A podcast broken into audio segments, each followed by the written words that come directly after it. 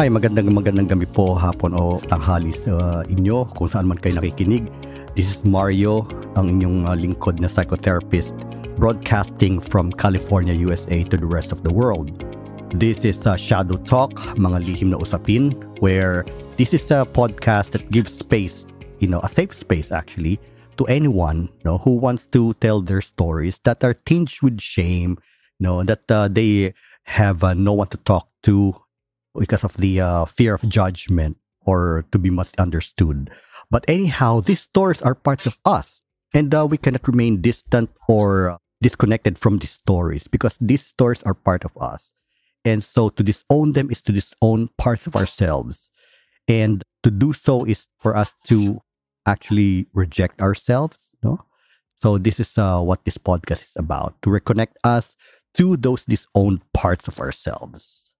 How about that? And then tonight we have a guest. Her name is Haley. You know, I'm going to allow her to introduce herself. So, Haley, knock, knock. Hi. okay. Yeah. Haley, can you tell the listeners something about yourself so uh, they would uh, somehow get familiar with you? Well, um, I'm 32. So, start with age.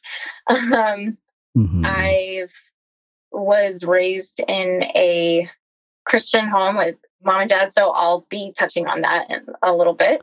And I'm a physician's assistant. I work a lot. So I also Mhm. love to drink wine and I'm very artsy.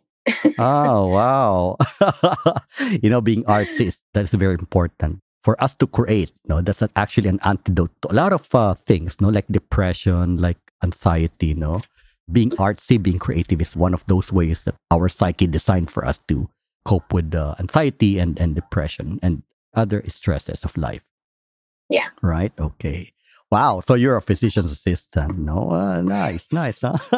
you're a healthcare provider too right Yeah, it was a long time in school. Ah, there you go. There you go. Yeah, yeah, yeah. And you mentioned, you know, at the very beginning of your introduction that you grew up in a Christian home, right? Mhm. If I am correct in my assumption that this Christian home means like an evangelical home, can you tell us more about that? Like how it was for you growing up in that? First, give us a backgrounder on your family's faith. And then next is talk about how it was for you growing up in that kind of environment. How did you experience your home, that strictly Christian home? So it's yes, evangelical, but we're more like non-denominational, I guess. Right. I would put it in that category. Yeah, I mean, it's kind of interesting. I feel like the view in Jesus has kind of shifted a little bit in my home. Mm-hmm. The main thing is that when I was a little kid, I remember viewing God as like a very angry God. Right. Um, I think it, a lot of it had to do with kind of like my dad's perception because Mhm. like dad's kind of like was head of the household but as a very angry god very punishing god so like i was often very afraid Mhm. to do anything outside of the norm and uh, kind of a described as a goody two shoes and it's it's shifted through the years i think kind of because as i got closer to god and as i realized that no there was more to god and god is more about love than anything else Mhm. that me kind of bringing in more of like that idea and that that feel kind of made my parents lighten up in a way it's kind of weird because my dad used to really you know you talk about the trinity if you're familiar with that and Yes. my dad used to very much separate like god the father god the son um, Got the Holy Spirit. God the Holy Spirit. Yeah. Yeah. So when he would pray, he would only pray to Jesus. And like in specifically times that he was like more angry with God, he would pray to Jesus and he was like, I'm angry with God. I'm not mad with Jesus. I was like, but they're one and the same dad. Yeah, yeah. So it's a little interesting. He's now, I think, shifted that view. But I think that's sort of Uh-huh. how he dealt with things. My dad had a lot of anger issues when I was Mhm. a kid, and he's Mhm. With the push of my mother, they've been to therapy and worked it out. But it's it's shifted now to be much less of like a judgmental kind of God. But when I was Right. a kid, I was very worried about making mistakes and I was Uh-huh. extremely sheltered and Right. very worried to ever do anything outside of the, the norm. Yes. I can almost imagine, Yeah. Haley, no? That the way you're describing your experience right now growing up in that household is like you're always on your tiptoes, no? You're always up on your Yeah. toes, right? You Yeah. know, it's like uh, there are shattered glass all over the floor, and one mistake is you're gonna step on one and you're gonna bleed, right? Yep, yep. And it was very much like if I didn't please, like specifically my dad, I felt like, you know, just so awful. There was a lot of guilt. It kind Right. of came from both parents, but Right. like he was more volatile, I felt uh, Mhm. specifically. I mean, but I have to give him credit. Like he has really worked on that, and he and I have a great relationship now. But I largely Mm. remember that being some of my first experiences Sure. and kind of the way I viewed God. Right, too. right. And I can sense that it's something that's still very, very important to you, huh? Until now. The uh, God for you is still very important. Yeah, It's, Yeah, it's still, absolutely. you know, God is still a very important part of your life, right? yeah. But I Mhm. feel like the the God that now is actually getting to know Him now versus when I was a kid and growing up. Yeah. And even within the last like few years of something that specifically was really frowned upon and always has been frowned upon in the Christian Uh-huh. community is having sex outside of marriage, right? Yes, of course. yeah. Yeah. And that's been something that I've had to become comfortable with my own sexuality in the last few Right, years and right. realize like I have some different, I guess, opinions about that. But we'll go into that more in a little Yeah, bit. sure, sure, sure. Yeah. But yeah, before we, we go there, no, let me just somehow amplify more, you know, your experience as a child, you know, growing up in that Yeah. household. Your family has this, you know, above your head, an image of a God that's angry, that's punishing, right? Yeah, And so it's Very much. interesting that that kind of energy, you know, somehow suffused your home, right? And nobody Mhm. seems to be able to relax. Everybody Yeah. seems to be so anxious. And that's the thing. Nobody could relax to just be themselves, right? Yep. And I can imagine that all your muscles are tense all the time, right? Yep. And not only that, also your mind. Yep.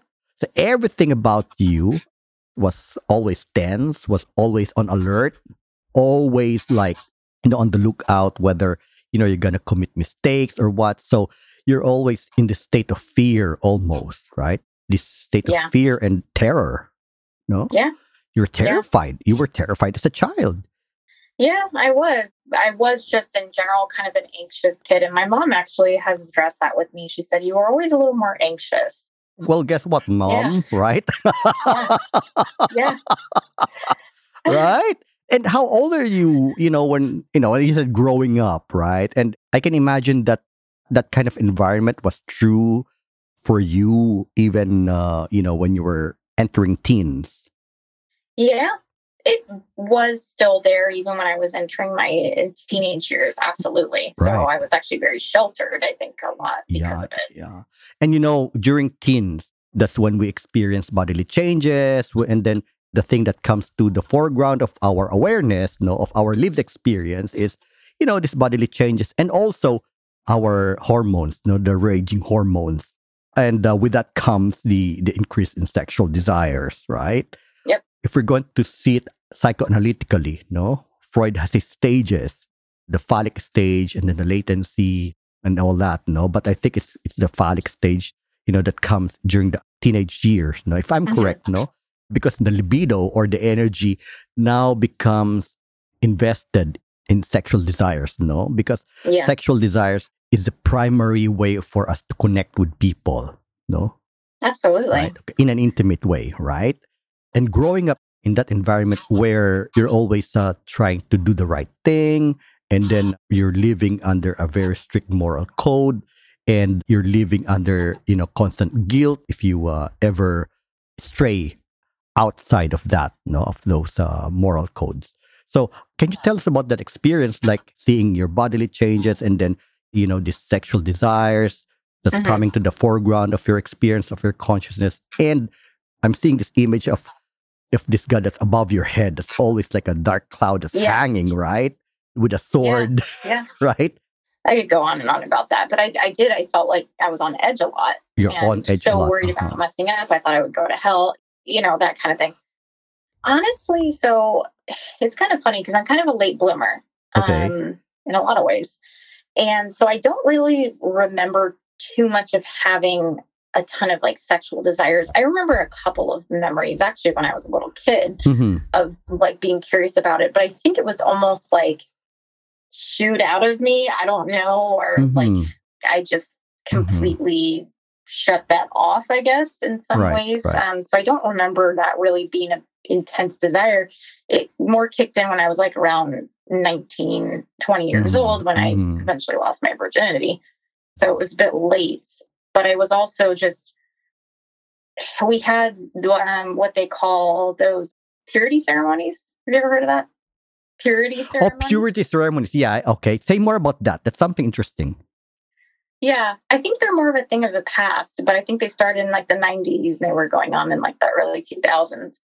So purity ceremony is basically like promising to stay a virgin until you're married, kind of thing. Right. Okay. Okay. Yeah, and okay. like you get a ring and all that. Right, yeah. right. Okay, let's stop here. No, I just want to give the listeners also a backgrounder on, you know, there's something very Mhm. interesting, honestly, no, because at least in Greece, and also this is also found in India, no, where at least in ancient Greece, there's temple there, no, that's dedicated. They're called the Vestal Virgins. Okay, Mm, the Vestal Virgins dedicate their virginity to the goddess until they reach a certain age, no? And so, uh, if anyone breaks that uh, vow of virginity, no, while they're still serving in the temple, then I think they get the punishment of death. So it's something very Oh, strict. gosh. Oh yeah, oh yeah, oh yeah. So there's something archetypal, or uh, should I say, uh, enduring about that pattern yeah. you know and also just recently i saw an article about you know this cult in india where there's a lot of uh, cults no you know one of those cults is somewhere similar to that where their daughters are dedicated to the goddess and their virginity you know is something that How they interesting. that they dedicate to the goddess especially So this is like uh, different cultures, oh yeah but you know, are invested in this. exactly but Yeah. they carry the same energy Yeah. the strict Yeah. prohibition against sex Yeah. yeah, before we continue, especially in the Christian tradition, and you know, a part of my life has been spent being an evangelical, so I know exactly what Yeah. you're talking about. So you understand. Yeah. Oh yeah, in a very deep way, really, yeah. in a very deep way. I mean, sex is deemed to be dirty, right? It is. Something And that's considered a whore if you yes, like- yes, say, like, yes, unlovable, like unclean, right? Yeah, Unclean, dirty, dirty, something that you need to be ashamed about. You know, there's also a parallelism between that demonization of the body of Mhm. sexual desires. There's a parallel to that with the kind of God that is at the Godhead of Christianity, at least evangelical Christianity, which is a patriarchal God, Mhm. no? Something that doesn't connect with any feminine aspect.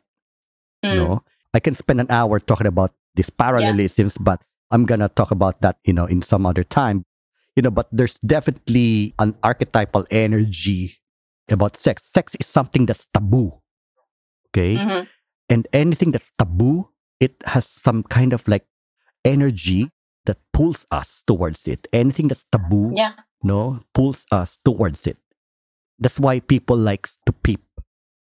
And They like what was that? like to peep, uh, to watch other Yeah. people having sex, for example. No, these are the peeping toms. Because there's Yeah. an element there or voyeurism. I voyeurism. Vo- there we go. Sorry, Yeah. voyeurism, no? Mhm. Voyeurism. And so uh, there's a certain attraction to that, no? Because there's a sense of uh, it's forbidden, right? Yeah. And the, so you're more curious about it. you're more curious about it, right? And so Mhm. if we forbid something, then it arouses our curiosity to the point, right? you're you're nodding, Yes. huh? Oh yeah. Very much. Yeah, right? yeah. Okay. so yeah, you know, it did to me. uh-huh, there you go. No, so that's the very reason why sex carries so much energy. Yeah. And the more that we repress that energy, you know, the more it will come out in ways, right? Yes. Let's say in different forms. So this can come out in voyeurism, although, you know, by themselves, you know, there's no judgment, no? But we're just talking about uh, different forms of the release of this energy that's been Yeah, where it suppressed, comes no? out more. Yeah. Yeah, exactly. So, you know, in different forms, in different ways. So I wonder, Mhm. you know, in what ways? I mean, because, you know, going back to your story, you were living in a household or, you know, you have this belief that God is judges sex as dirty, and yet you're a human being, you know, Yeah. and you have your yeah, sexual desires, right? Things are Uh, so I, yeah. yeah, I wonder, you know, how did you resolve that conundrum? How did you resolve that? You know, they're like uh, in between two hard rocks. So how did you resolve that? Well, you know, for a while I did buy into the whole it's dirty, it's wrong, you're a whore. Like, I remember even girls in my school who did go against the norm and would, you'd find out they'd have sex. And I, I went to a Christian school. Okay. So most of the people were also brought up this way, or most Uh-huh. of my peers were brought up this way right. and so it, i wasn't alone in that and so it's you know it's always easier to do things hmm in bigger numbers kind of thing or believe something Right. Right. when you have others believing the same thing Mhm.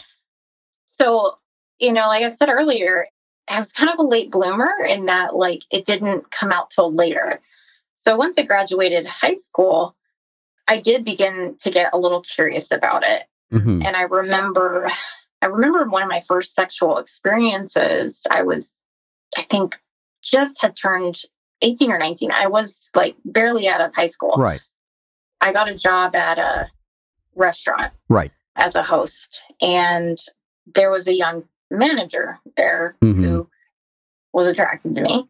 He was attracted to a lot of other girls too. Uh-huh, uh-huh. um, but that was also another thing is I was very naive and blind. Anyways, he invited me over to his house one time really late. uh-huh. And I wasn't really that into him, Hmm. but it was just there was curiosity there. And he was like seven Right. years older than me. Uh-huh. And I remember sitting there and this isn't really okay because he was my manager, Right. but he starts basically making out with me and then like yanks his dick out. Okay. Yanks his dick out. Um, okay. yeah. All all right. of a sudden I look down, I'm like, oh, okay. And I was almost like freaked out. And I remember him saying, like, it's not a snake. And yes, so, it does look like a snake, I- right? It does kind of look like snake. Yeah. It's not called a one-eyed snake for a reason, right? Yeah, yeah, Yeah. exactly. For a reason. Uh-huh. Yeah. Okay, go ahead. So, anyways, after that experience, I actually felt kind of gross and dirty. But there was that whole childhood belief that I had of Right. like feeling gross, even though I didn't even really do anything with him. Mm-hmm. Okay. but I still was very curious. And so I went back and we ended up, you know, I was still a virgin, obviously. And basically, he went down on me and he did most of the work. I didn't really Right. do anything. Uh-huh. To be honest, Uh-huh. I didn't know to give a guy Yes. a job. I mean, Yes. I was just very like naive, didn't Uh-huh. know stuff. And Uh-huh. so he just did a bunch of stuff to me Uh-huh. and it did come out in kind of like these kinky funny ways like that being one example of like i was hooking up with my manager but it was very hidden it was very secretive Ah, there you Um, go. Lurking in the shadows. yeah it was very much in the Sure, shadows. Sure, sure. Yeah, yeah. and it, it- here's just a funny little side note i'll be honest i get very wet Okay. All right. Okay. i've been told more than usual than more than other girls i've never had to use lube or anything Right, right. that's my natural i guess i'm blessed in that way Yeah, of Um, course. Yeah, yeah. I didn't know that was a good thing. And I remember Mhm. him saying, Oh, you're so wet. And I literally, it was like drenched. And I literally went to the bathroom and I'm trying to like dry off because I'm like, Oh, that's a bad thing. yeah, And like, yeah. it was to that. So, like, it came out, it's kind of funny. It came out in these kinky ways, but I was also so like, didn't know anything. Uh-huh. And okay. so I didn't even know that that was a good thing. Right, so right. it was just a very mixed ways that I guess it manifested itself. Mhm. So that makes Mhm. sense. But I remember feeling so he wasn't a good guy. And I guess apparently most people knew about his reputation Right. except me. And I remember finding out that basically he was hooking up with a lot of girls. Clearly, I mean, you shouldn't be a boss and be hooking up with your employee. right, right, right. it was just a very strange feeling because truthfully, I didn't really like him. I wasn't really that attracted to him. I Mhm. kind of almost gagged the first time we kissed, hmm but it was just there was this curiosity There and I was able to live it out through him. Right, right, right. And he had a lot more experience than me, Mhm, clearly. mhm. But I remember just feeling kind of gross after that for a while. So then it wasn't long till Did you uh, feel like dirty or did you? I did. Uh huh. I see. Okay. Right. and right. yeah, right. and I didn't really tell anybody. No one really knew about it. Ah. I think it was only one of my best friends at that time because she had to drop me off one time because like there was something wrong with my car Right. at his house, and she was the only one I knew. And like I told her what was going on. Right. Good friend. I mean, she she was Right, like, "Sure, right, if you right. want to go, I'll I'll drop you off." Uh huh. Uh huh. Yeah. So I didn't tell anybody really. And I, I don't, I still think I've like barely told anybody. So yeah, you're one of the few that knows. Uh-huh. and how does it feel? No, I mean, I, I'm curious about what you're feeling at this very moment. Mhm. Right? It's the very moment that you know you're telling that experience to me or to a larger audience. How is it for you right now at this very moment? It's kind of interesting because I still almost feel a little ashamed of it in a way. Ah. Like, not ashamed that like I did that. I'm more like, wow, I went from like kind of zero to 60 and like it was this hidden thing. mhm. But it's also kind of an interesting story. Interesting how it came out of like of all the people I hooked up with, I hooked up with my manager, like my first sexual experience. right, right, right. Well, there's an element and there think it also. was my virginity. We did a lot of other things. So Okay. Uh huh. Uh huh. So you lost your virginity with him. no, no. So I didn't lose my virginity to him. So basically, I still had the ring on my finger, purity ring. Yes. Yes. Yes. and Uh huh. so I think he's one of the first people, if I'm remembering correctly. I do remember him saying, like, oh, you know, I know you don't want to lose your virginity, but we can do other things. Uh huh. Thinking, like, oh, what other things? And so Oh. he kind of first introduced that idea of having oral sex and it's not really sex kind of thing. Uh huh. So, like, I did start to get that in my mind of, like, oh, well, I can do X, Y, and Z, but I'll still be a virgin. That was kind of how I justified it, I guess, to myself right. of feeling gross, but at the same time, like, hmm okay, I haven't sinned. Okay, I'm okay. Like, God's not going to hate me, kind of thing. So it's something that that's a compromise. Yeah. Let's call it as a creative compromise. Creative compromise. Right? yes. And there's some other ways I got more creative in, in Right, in right. you know, it's something that you were able to find a loophole in, in Yeah. you know, Found a loophole. right? It's a loophole, right? Yeah. So uh, you were able to satisfy your curiosity at the same time Mhm. without feeling so dirty, without feeling like you know you're gonna incur the wrath of God. No. Yeah. You know, Exactly. yeah. So I was like, okay, I'm still okay, you know. Uh-huh, yeah. Because the whole idea, I think what I got indoctrinated with was the whole idea of losing my virginity was just so like, you don't go there kind of thing. Yes. Yeah. Like, I would be just awful if I did. So I think Mhm. that's kind of where, like, why I was like, okay, well, I can do these other things. So after that, I ended up, I think, transferring to a different, I, I worked at BJ's back then. So that's where. what, what, what, what an ironic name for a restaurant. What an ironic name, right? BJ's, right? I know. I was like, what an ironic name. for right? That to be the case. But I, mean, yeah, I worked there. Mm. Yeah, so I think I transferred to different BJ's or he transferred one or the other. Haley, I'm, I'm just curious here, no? I mean, let's, let's go to uh, the realms of imagination and possibilities. hmm Without carrying that guilt, in what way have you responded you know, to your boss's you know, advances? Have you done it differently if you don't have that uh, guilt hanging above your head? No, probably. I mean, I think if I didn't have the guilt of it hanging around my head, And the shame. the shame of it, I think I would have been like, okay, experimenting. I think that I still would have kept it hidden only because it was my boss. Right, right. I think that was a lot, lot Uh-huh, to do with uh-huh, it. uh-huh, And, like, uh-huh. Later on, I was a little bit embarrassed that I did because Mhm. he did have that reputation Uh-huh, as like more people started talking about him. They're like, oh, he's so gross. Ugh, Mhm, uh, mhm, you know, mhm. like, and so I was just like, I'm not saying a word. right, right, right. But uh, because you know you're carrying that shame and guilt, you know about sex and about your body, Mm. so you're carrying this extra baggage. Huh? yeah, Yeah, you ended up carrying this extra baggage, right? right. Mhm, Yeah. mhm, mhm. I think I would have just like used it more as kind of a learning experience because yeah, I did learn more because like before him, like I don't even think I knew about oral sex Mhm, to be mhm. honest. Or I think you know what uh, the guilt and the shame robbed you of is the sense of fun. Yeah, Instead of having fun, you know, because you were 18, you know, you're you're curious.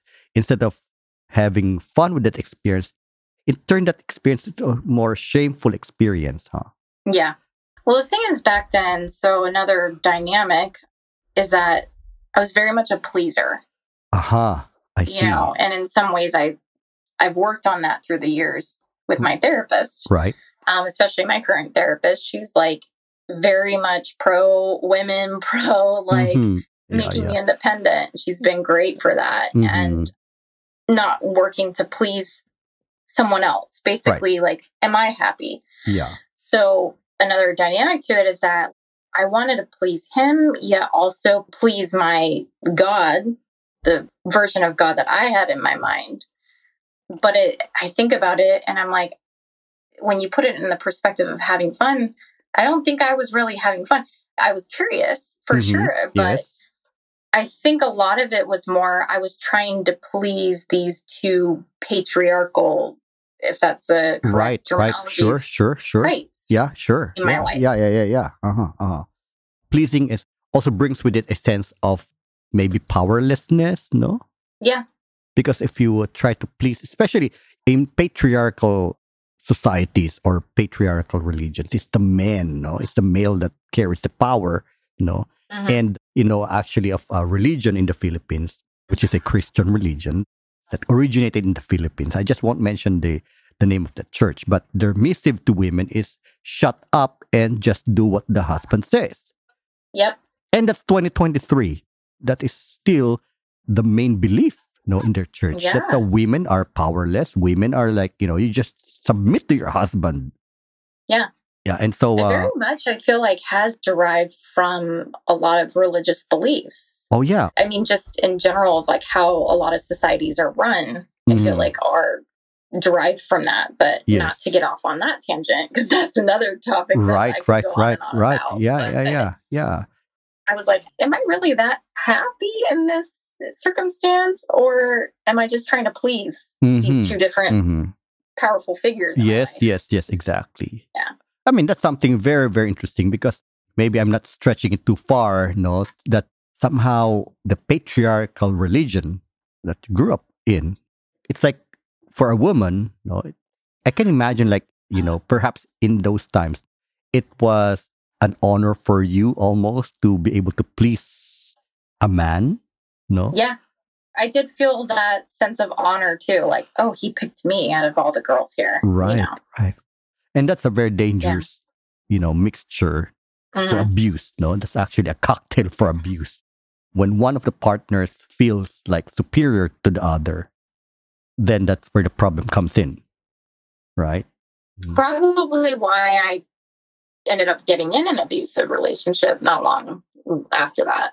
Yeah. So, I mean, other ways it, it manifested itself of having that kind of suppressed sexual energy was when I, so after that ended with my manager, a few months later, I met my ex boyfriend of on and off three years. Because talking about abuse, he was emotionally and verbally abusive. hmm So we started getting sexual, I guess. But like Mhm. he he actually liked the fact that I was a virgin while he said it. I think it's just more he wanted to take it. yeah, um, yeah. He wants to be the first one to pick the It's just a fruit, right? thing. Yeah, yeah, yeah, yeah. Uh huh. yeah, very much a dominance thing. hmm yeah, so he, I remember him even saying the kind of the same thing of like, oh, we can do other things, blah, blah, blah. So, yeah, so we did end up being, I guess, sexually active without being sexually active for a while, That's having oral sex and all that. Oh, is that what you mean by being sexually active without being sexually active? Yeah, yeah, All right. right. Okay. Anything except vaginal penetration. yes. All yes. right. I see. Okay. Which is uh-huh. kind of, it's just so silly to me now looking back. Mhm, mhm, Yes. but uh yeah so we would do that but then i remember specifically on a holiday actually on st patrick's day i remember i don't Okay. know why on st patrick's day we ended up having anal sex Okay. All right. but i was still a virgin Right. Right. with vaginal sex so i ended up having that before i had regular sex Right. Because again, it's a creative compromise. yeah Yeah. creative compromise Right. i love the way you put that Right. Okay. I mean, you were creative. You know, you don't want to incur the wrath of God, and at the same Mhm. time, you want to satisfy your curiosity, and also on top of that is to be able to please men. yes You just can't say no to men. yeah yeah You know. Yeah, I, I definitely couldn't say no, especially in that relationship. Yeah, so we were doing that for a while. And on the flip side, even though I was active, I was still just very oblivious to certain things. So I definitely Mhm. got called a pillow princess quite a bit. Pillow princess. Ah. Yeah. Okay. so basically, I don't know if you know the term pillow princess. So basically, Say more about like, that. He would do everything and I would do nothing to him. Oh, okay. We have a term for that, you know, in our own culture. We call them um, Laila do, which means like you're just laying down. You're like a log, basically. you know. Yeah. Well, like, you know, obviously I was reacting to what he was doing, Yeah. but like I wouldn't initiate doing anything to Right, him. right. But again, I now that I'm thinking about it, and I actually haven't thought about this, I haven't made this connection, but I think it's also again going back to the submissive thing Yes. of like you just do what they're telling you to do, they take charge kind of Okay, thing. right. You And, don't uh, initiate. Yeah. And also, Haley, you know, I think the deeper emotions, you know, that is at the very foundation of that is tied to pleasing a male, no? The sense of honor, Mhm. you know, the sense of privilege that he's finding pleasure in your body, right? Yeah. And so Mhm. it's like an honor for you. So Oh, that absolutely. that is at the very foundation of that, the sense of pride almost, Mhm. no? That you are able to please a man, right? Yeah, definitely. Mm-hmm, mm-hmm. but I would never do. It was just funny. I would never like go down, and I, never did anything to him. And so I remember him saying stuff about it, or like making comments. He's like, "You never do anything to me." Blah blah blah. And like Mhm, mhm. he would get mad, but me and my young mindset, I didn't understand that. Oh yeah, like I probably should do. But something. perhaps, you know, what your mind would want to say is, hey, I am pleasing you for God's sake. yeah, You know, Yeah. I am allowing you to use my body. Isn't that enough for Mhm. you? But at the Yes. very core of your being, you are rebelling. yeah, You know, you are rebelling inside of Yeah. you. But it just so happened that you're caught between that and the sense of privilege and honor hmm of Yeah. being used to a man or a male or Yeah. masculine figure, a very dominant man. a very dominant man. because he was also very emotionally abusive and he definitely was a narcissist for sure like looking back on it Haley, I, I'm just curious. You know, there seems to be a connection between that and the fear Mhm. of incurring God's wrath. yeah The fear of incurring a male God's wrath. That you Mhm. don't have any choice but to follow, right? That you Yeah, have to absolutely. submit. So that primal image is at the very foundation of that kind of behavior. yeah definitely it's very much at the the foundation of the behavior but yeah so we i mean we continued for a while and then after a year i think i was turning 20 when i actually did lose my virginity and it kind of just happened Okay. the place it happened in was kind of funny and kinky. Were you still wearing that virginity ring when that happened? I think I had taken it off actually. Okay. Because I was already feeling guilty. I Mhm. was feeling some, a lot of like guilt because I didn't, I wasn't even telling my parents that I was seeing him. Oh, My dad hated him from the day he met him. Right. So and I guess you felt um, so alone, huh, at the time. I did.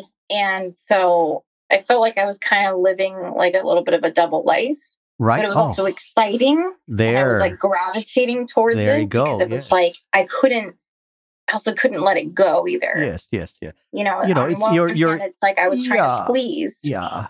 That And, like- energy has a hold on you. Yeah. I was trying to please, but on the other hand, like I was addicted to it a little bit, like that, that Yes, thrill of it. And I guess, Um, Haley, that to even admit that you're loving it, no?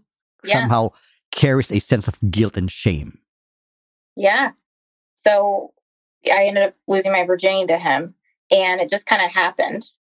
What was funny is we actually did it for the first time at his work at Oh. the time Oh, on the floor.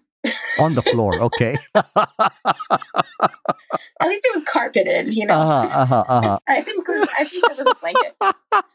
Yeah. Okay. You know, the first thing that came to my mind when you say you did it on the floor was like in this cold concrete floor, right? No, it was carpeted. It was oh, it's a- it was like carpeted. okay. office. All right. Okay. Yeah. Okay, yeah, so cool. at least it was carpeted.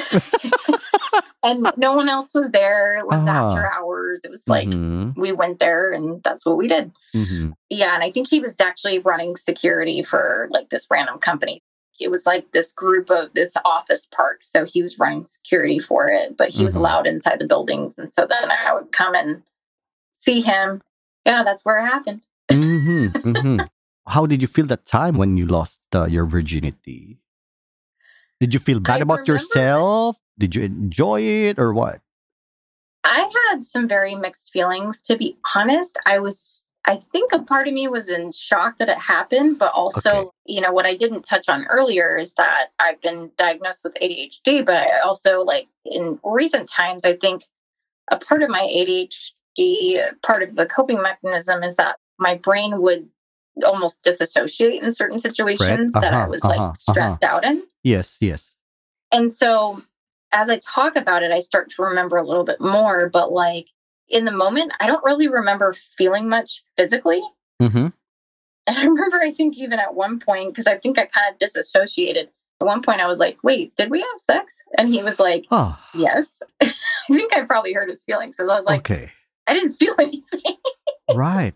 So, yeah, if you Um, didn't feel a thing, I guess you were kind of like out of that experience. So, something Yeah. about that experience, no? You know, you're basically, okay, there's a split. All right. Yeah.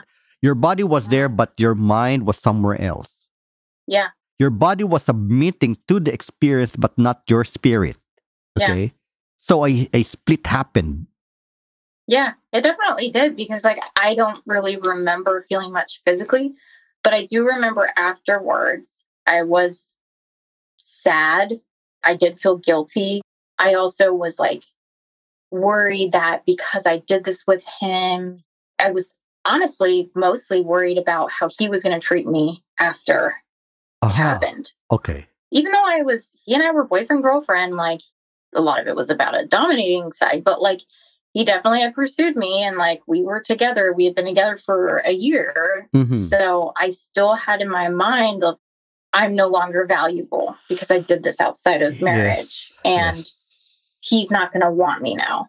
And no guy's gonna want Yeah, me. you're, you're, you're now basically worthless.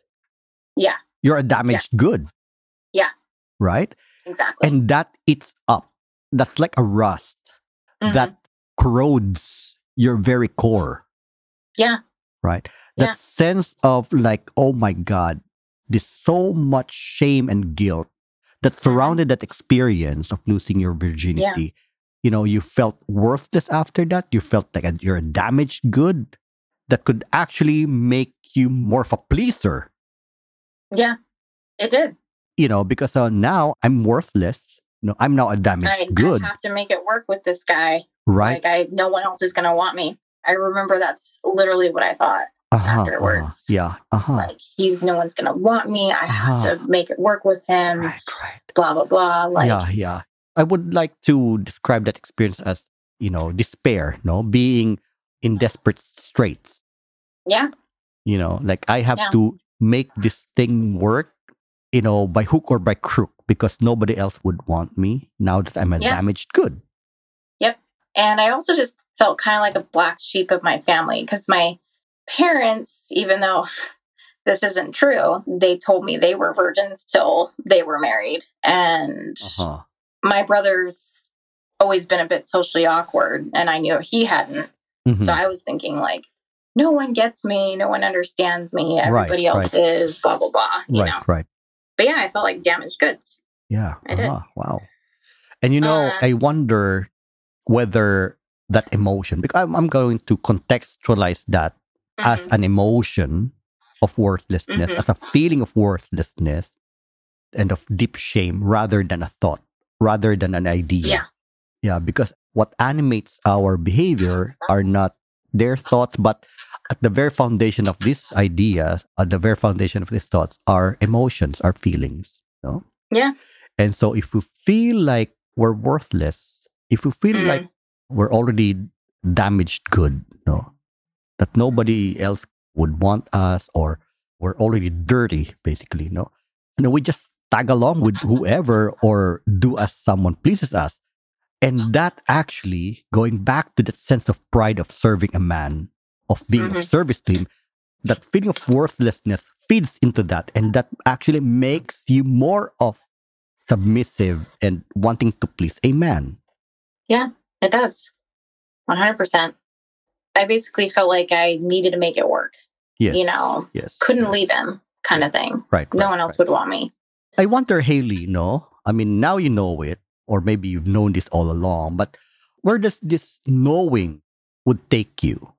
Or had it make any difference in how you, you know, relate with others, especially with men? Where is it gonna take you, you think? Well, I mean, what I've been really working on in the last couple of years is that I choose the man, he doesn't choose me, kind of thing. Having more of that mentality Right, right, right. and looking for an equal yes, partnership. Yes, yes. My last relationship was much closer to that. It didn't work out for various reasons, but he was not controlling. He was like probably one of like, well, really my last two relationships. Those were the first two guys I've been with that weren't controlling, weren't like so domineering, Mhm. weren't cheaters. Neither one of them worked out for various reasons, but it's gotten better. But I think what's going to change or like what has been changing in the last couple of years is that whole coming into it with confidence of like no you have to fit into my life Mm. and obviously i also have to fit into yours but like i'm choosing instead of being the one chosen i guess Yeah. Oh, the chosen one. Mhm. Okay. And I guess when you heard that word right now, how did you receive it? Being the chosen one. um Does it still one. have a sting or something? You know, does it have it a felt almost has sense? like a light of like oh chosen it's like a you want to be the chosen one yes. kind of thing You see, it you does know, a little bit uh-huh. There's still a charge, huh? Yeah, there is still a charge. I was being brought up that way, Right, like right, being right. chosen kind yeah, of the thing. chosen one. Uh-huh, Yeah. Uh-huh. So at the very foundation of this kind of, you know, relational dynamics, so to speak, going back to the idea of uh, Mhm. something very primal, no, which is the idea of you have to please a male god. Because Yeah. until now, you know, the God is something that's still very important to you. no? And Yeah. there's absolutely nothing wrong with that. But the thing is, like, it's interesting that the emotional spark, the emotional charge of being the chosen one of a male god to Mhm. serve in his temple, right? Yeah, As one of his chosen virgins, it Yeah. still carries this this almost erotic charge I can imagine. it does. Yeah, it really does. And interestingly enough, I don't know if you've ever heard of. So when rewinding back to high school, yes, I went to a Christian school, but I went to um, a, I think it was Dutch Reformed, Oh, called okay. Dutch Reformed. right. School. Right. Dutch Reformed. Uh huh. They're Calvinists. Oh, okay. It's Right. weird.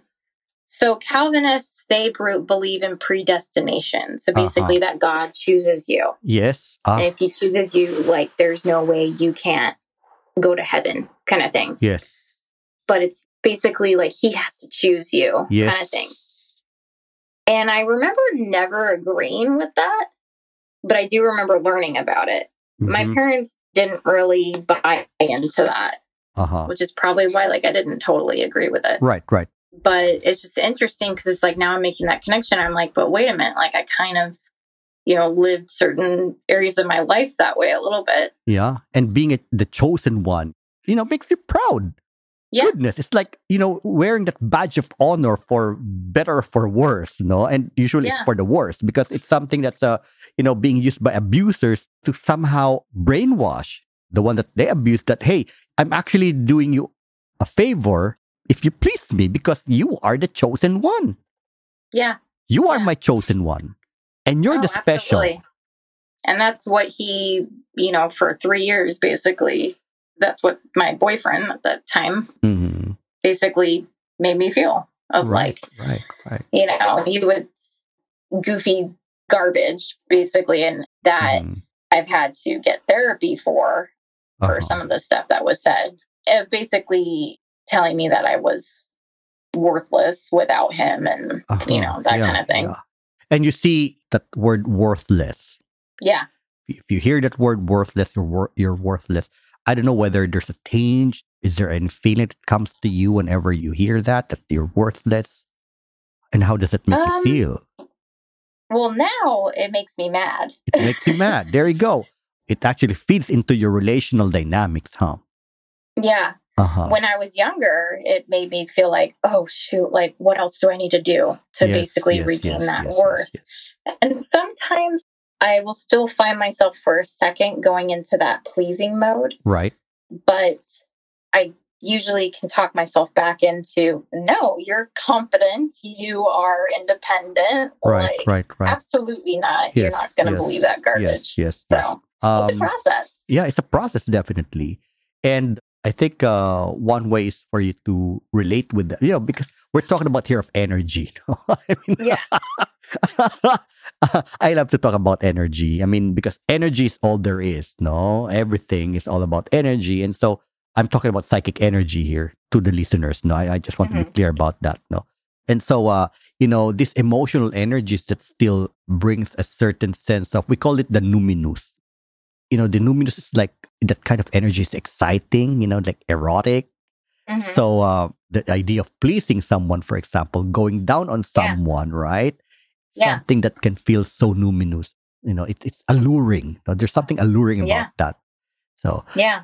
No, I'm I'm fairly kinky, so yeah, there you go. but Mhm. it's taken me and I think I always was. And so it's like that's why like when I was younger I kind of did these sort of kinky things that Uh-huh. were kind of precursors, but it's like I still had my religious upbringing Yeah, kind yeah. of like, yeah, oh yeah. I gotta hold it in. Right, You know? yeah. Like um, again, you know, the kinkiness is was something that's playful. No, that's something something that's creative. Yeah. You know, that kinkiness is something that's creative compromise, right? Yeah. Yeah. and that kinkiness is something that that somehow I can imagine, no, almost imagine that somehow it makes the the sex playful, and so it's not something that's forbidden. Yeah, it doesn't. I mean, for me, I feel like it also just keeps me more present in the moment too. Mm-hmm. You know, with having ADHD, is it's interesting actually. They've I don't know if I read it in a couple articles or in some research, but people with ADHD tend to like, or some of them, if they have like a higher libido, Mm-hmm. I guess, but they like more kink. Yes, yes, yes, So- of course, because kink is a way to somehow takes off the seriousness of something. No, Yeah, it's something that's playful, yeah, and uh, it's out of the convention. No, it's something and that's it unconventional. involves novelty. novelty, play, right? Yeah, Because I think uh, it has to do with the you know to going around the shame of sex. hmm That Yeah. that idea of kink.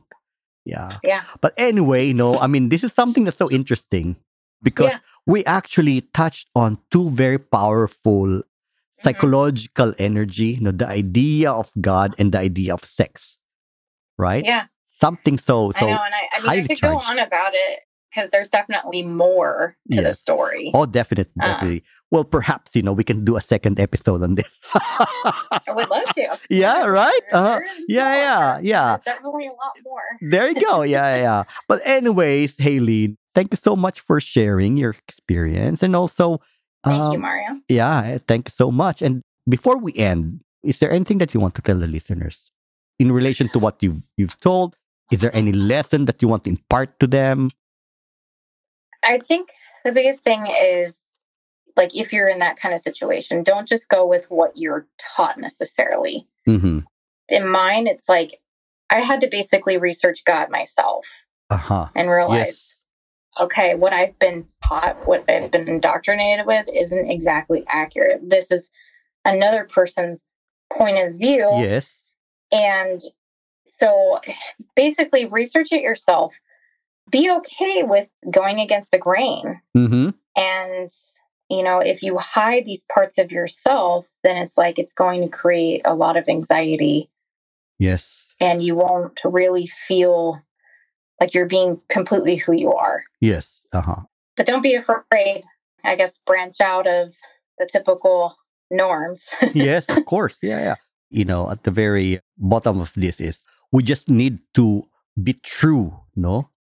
Be true to the images. What I mean by that is just like what you said, no? We should uh, be able to know for ourselves the image Yeah. of God that works for us, right? Yeah. You know, that image should be able to connect us to how we experience the divine concept yeah. hmm and so, like for example, no, if you find nature to be like awesome, Yeah. we, we get awestruck by nature, then there's your God. Yeah. So that's the thing. But I really have to commend the work that you're doing, you know, with your therapist. You've empowered a lot. You know, you've Oh, thank you. emerged much more in control of yourself.